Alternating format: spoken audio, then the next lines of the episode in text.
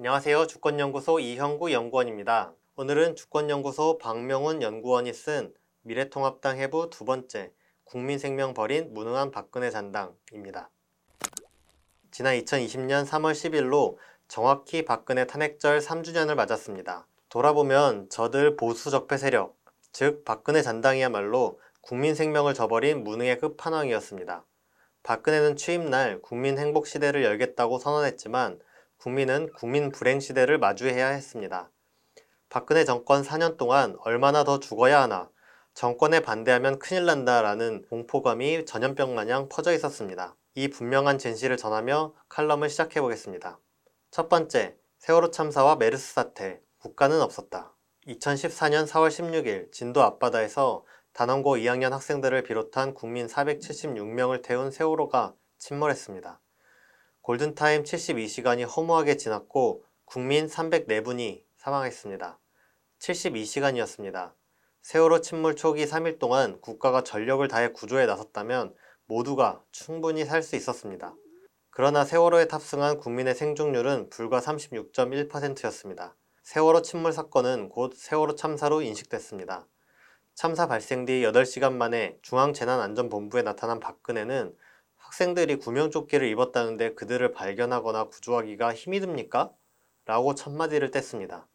정권을 규탄하며 진상규명과 책임자 처벌을 촉구하는 국민들의 움직임이 전국 곳곳에서 일어났습니다. 지금까지 드러난 진실은 정말 소름끼칩니다. 해경과 해군은 구하는 척 신용만 내고 국민을 구하지 않았습니다.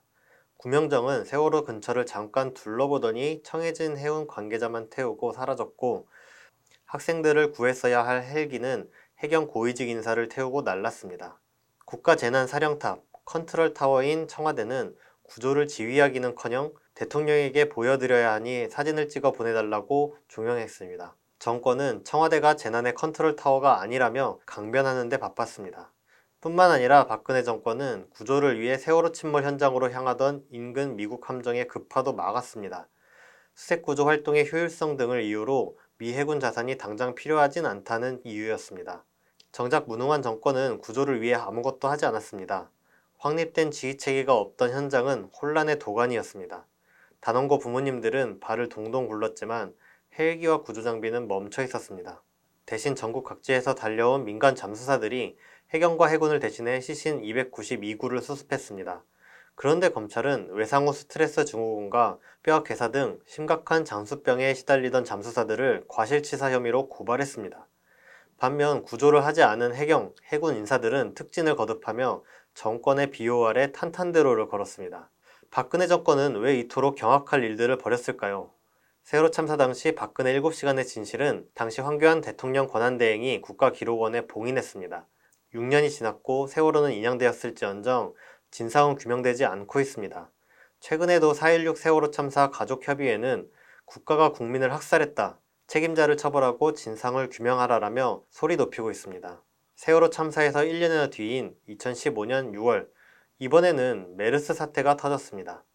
세월호 이후 국가안전체계를 점검했다던 박근혜 정권의 대응은 끔찍하게 형편없었습니다. 보건복지부가 앞서 수개월여 전 메르스 위기 대응 훈련을 했다지만 막상 실제 사태에서는 지나치게 무능했습니다. 완전히 실패했죠. 5월 20일 바레인에서 입국한 국민이 메르스 확진 판정을 받았지만 박근혜 정권은 아무런 대처도 하지 않았습니다.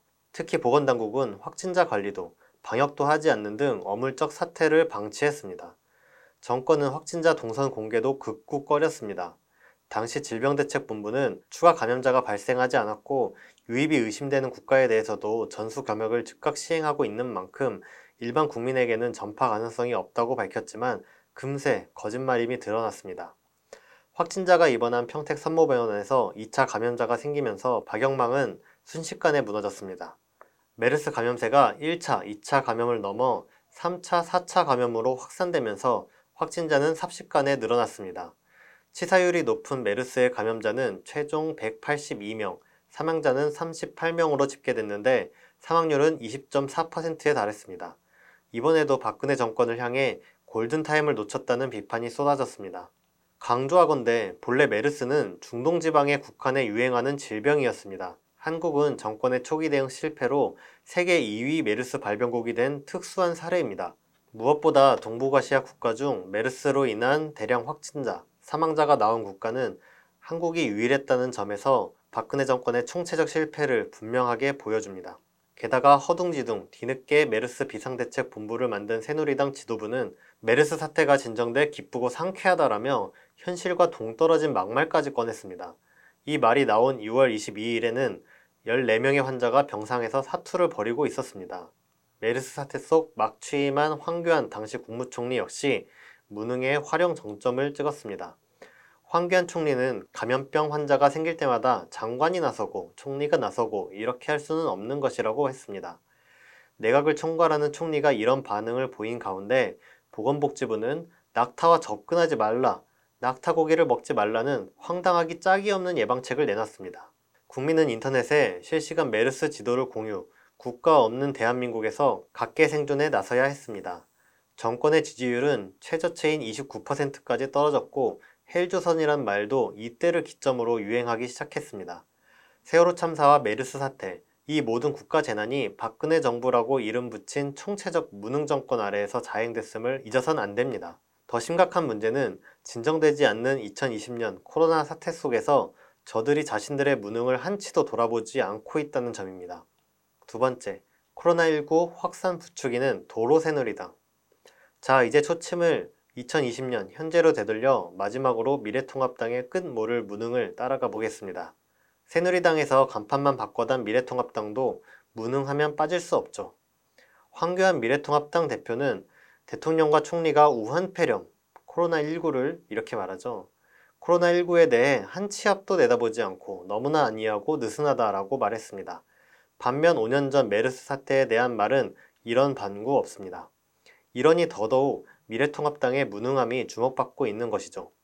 국내에서 코로나 사태가 급격히 확산된 건 방역당국에 협조하지 않은 신천지 때문인데 미래통합당은 화살을 정부에게만 돌리고 있습니다.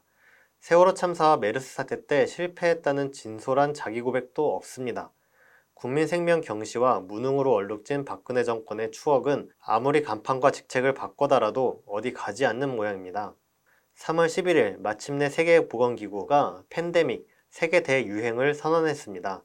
중국, 한국, 일본을 넘어 이란, 이탈리아, 미국 등등 전 세계에 빨간불이 들어왔습니다. 하지만 3월 16일 기준 한국의 코로나 확진자 대비 사망률은 0.91%에 불과합니다.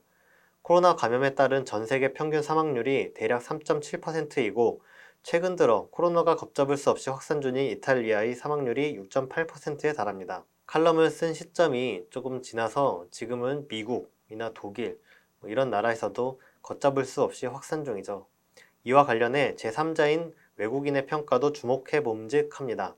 한국에서 코로나 사태를 직접 겪은 저스틴 펜도스 교수는 지난 10일 더 디플로맷에 기고한 한국의 코비드-19 사태에서 배운 점, 좋은 놈, 나쁜 놈, 그리고 이상한 놈 이라는 기고문에서 다음과 같이 평가했습니다.